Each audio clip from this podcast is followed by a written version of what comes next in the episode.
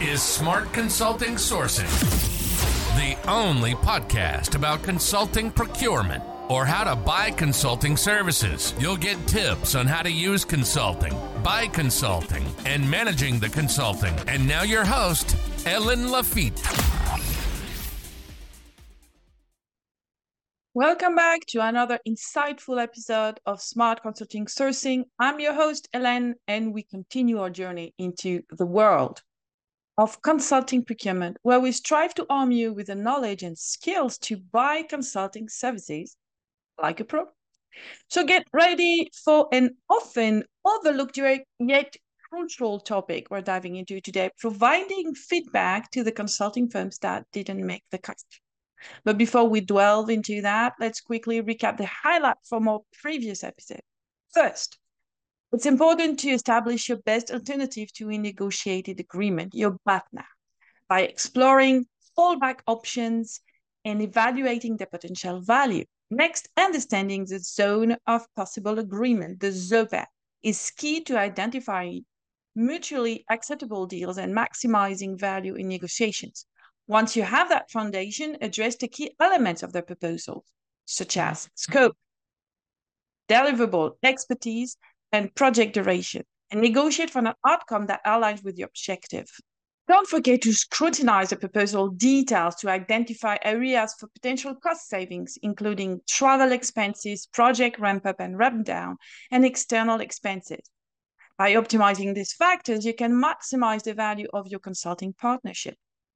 And speaking of giving feedback, don't forget you can catch up on all our previous episodes on popular podcast platforms like iTunes, Spotify, and YouTube. And of course, all the transcripts are available on the thought leadership section of our website, consultingquest.com. So stay up to date with the latest tips and strategies for smart consulting sourcing. And if you enjoy our content, we'd love to hear your feedbacks and support. So don't hesitate to show us some love. Well, now let's shift our focus back to the fascinating world of giving feedback to the consulting firms that didn't quite make the cut. So we've reached a critical point in the procurement process where you've made your decision and you have mo- you are moving forward with your chosen proposal. But hold on a minute. We can't forget about the other consulting firm put in their best efforts, but unfortunately didn't win the project. So it's time to give them some feedback. And trust me, it's more important than you think. So grab a cup of coffee, sit back, and let's explore why providing feedback is essential and how you can do it effectively, whether you have plenty of time or need to provide a quick response. So let's start with that question. Why should you care about giving feedback to the consulting firms that didn't make the cut? Now, I know it may not be the most exciting task, and nobody enjoys being the bearer of bad news especially when you've built a positive relationship with your consulting suppliers. But here's the thing they actually crave for feedback. They know just how valuable that information is and how it can help them improve. So think about it. When it comes to sales effectiveness, consulting firms often rely on a simple win loss measure. What they really need is some real honest feedback from their clients. And that's where you come in right? By sharing your insight about their proposal, their presentation, their pricing, or even the competition, you're giving them the opportunity to learn and grow. You know, remember the wise words of Peter Drucker if you can't measure it, you can't improve it. So your feedback becomes the measurement that helps these consultants continuously improve their services. And who knows, somewhere down the line, you might need their expertise again. And by nurturing a long term relationship and supporting that development, you reap the benefit of higher quality, better pricing, and more transparent collaborations. So, while it may feel like a small effort on your part, giving feedback is a win win situation. You provide invaluable insights, help these consulting firms compete better, better in the future, and ultimately enjoy the perks of an improved partnership. So, all, it's all about fostering growth and creating lasting connections. Now let's talk about how and when to deliver the news to the consulting firms. So timing and communication are key in this process.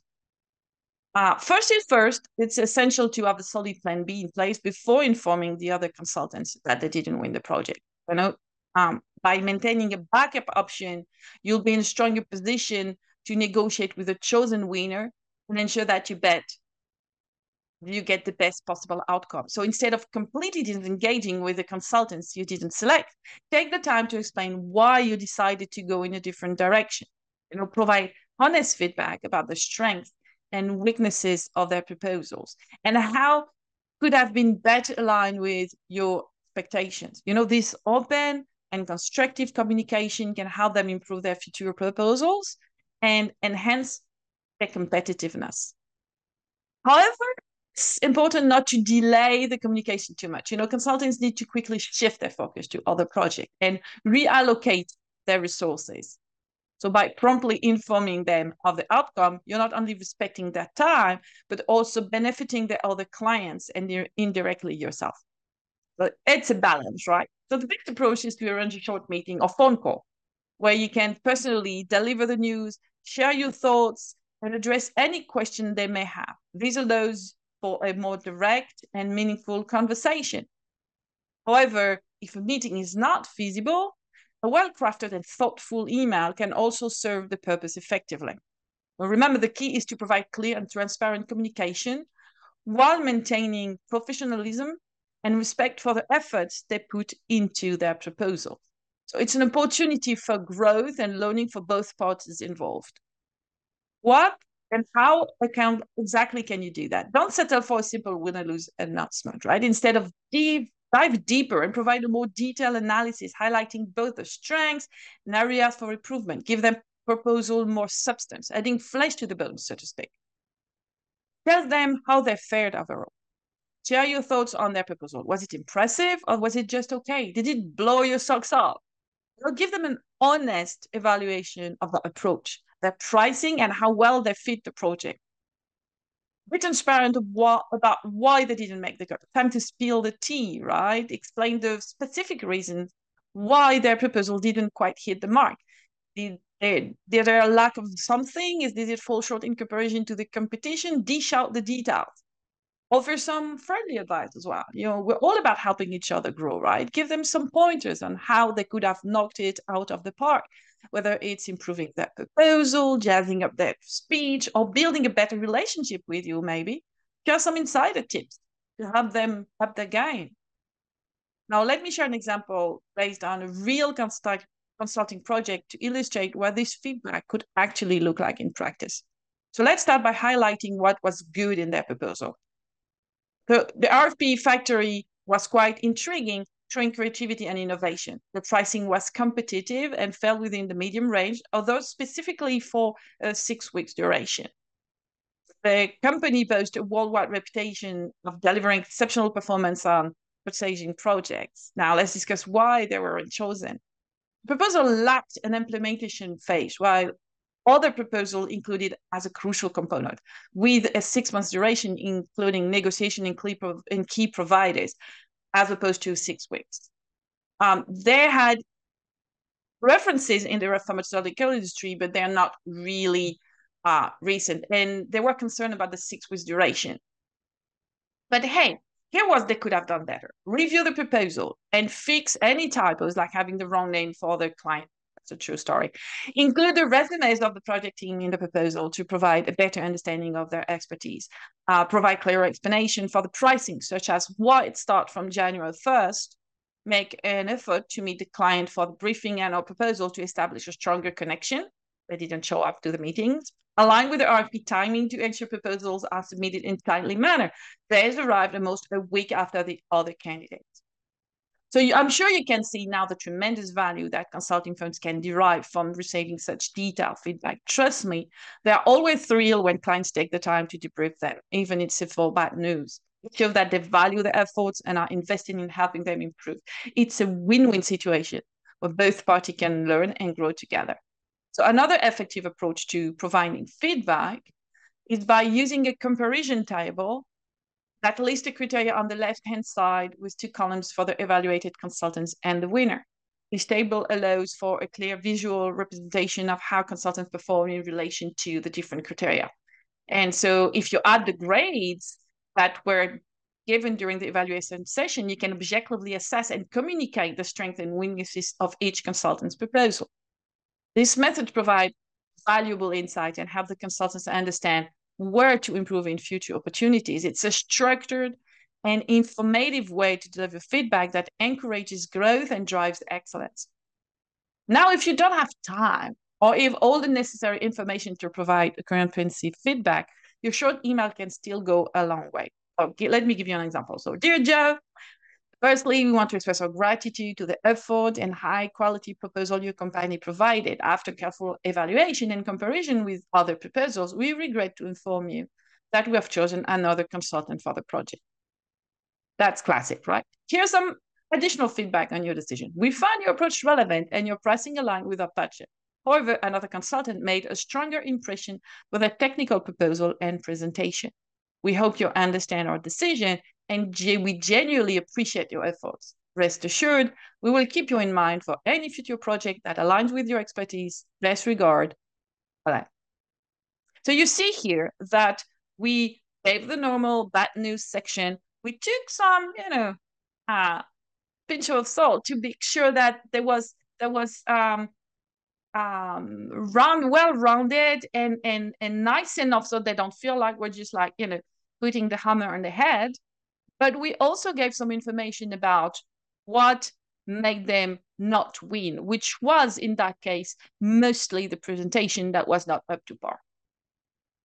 So remember that giving feedback in a constructive and informative manner not only benefits the consultants, but also helps build long-term relationships, fosters improvement, and ultimately elevates the procurement gain for everyone involved. So here's a little secret. Feedback isn't just beneficial for consultants, it's beneficial for you too. You can actively seek feedback and listen to your consulting partners to gain valuable insight into the consultant journey throughout the project and the procurement process. So this allows you to understand their perspective, identify areas for improvement, and enhance supplier competitiveness. It's a win-win situation. When you open the door for feedback, you create an environment for collaboration and continuous improvement. So you become a partner who's committed to good practices, openness, and transparency. So hearing from your consulting partner about the successes and the failures of the relationship and the project help you uncover valuable lessons. It empowers you to make adjustments, refine your processes, and work toward better project implementation in the future. So don't be afraid to ask for feedback and embrace the opportunity for growth. You know, remember, feedback is a powerful tool that can propel your procurement journey forward and lead to more positive outcomes. Together, through open communication and a willingness to learn, we can elevate the procurement and achieve remarkable results. So, as we wrap up today's episode, let's summarize the key takeaways. Giving feedback to consulting firms that didn't make the cut is crucial for their improvement and future success. It provides them with valuable insights and allows them to compete better in similar opportunities. When providing feedback, go beyond the win or lose announcement, offer a comprehensive evaluation of their proposal, highlighting the strength, area for improvement, and specific actions they could have taken to enhance their changes. Consider using a comparative approach by evaluating their performance against the criteria defined in your RFP. This method helps consultants understand their positioning and identify what they need to improve to secure future project. You can use tools like tables to present feedback in a structured and organized manner. This makes it easier for consultants to comprehend and take action based on the evaluation grades. And remember that feedback is a two-way street. Embrace feedback from your consulting partners as well. Learn from their insight, their successes, their failures to improve your own practices and foster better procurement of consulting in the future. Remember, feedback is a powerful tool for growth and continuous improvement. And by providing continuous feedback, constructive feedback and be open to receiving feedback, you contribute to the overall development of the consulting industry and you pave the way for successful collaboration. So keep the lines of communication open, stay committed to good practices, and watch your procurement journey thrive. Well, thank you for tuning in to today's episode. If you enjoyed our discussion and found it valuable, make sure to subscribe to our podcast and sharing with your colleagues.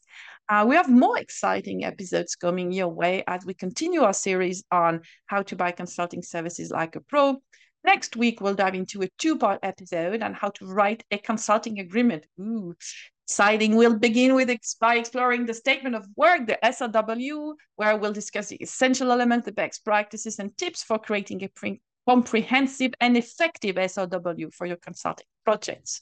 In the following episodes, We'll delve into the terms and conditions of a consulting agreement. We'll uncover the critical aspect to consider, potential pitfalls to avoid, of course, and strategy for negotiating favorable terms that protect your interests while fostering a successful partnership with your consulting firm. So mark your calendars and join us for this informative and practical discussion. Till then, stay safe and keep up the smart consulting sourcing game. If you have any questions or need further assistance with consulting procurement, you can find me on LinkedIn or email me because I'm always waiting for a chat. Au revoir and sourcing. You've been listening to Smart Consulting Sourcing, the only podcast about consulting procurement. We hope you enjoyed the show. We'll be back soon, but in the meantime, hit the website at consultingquest.com. Find us on LinkedIn, Twitter, and YouTube. For questions and comments, send an email to helene.laffitte at consultingquest.com. See you next time.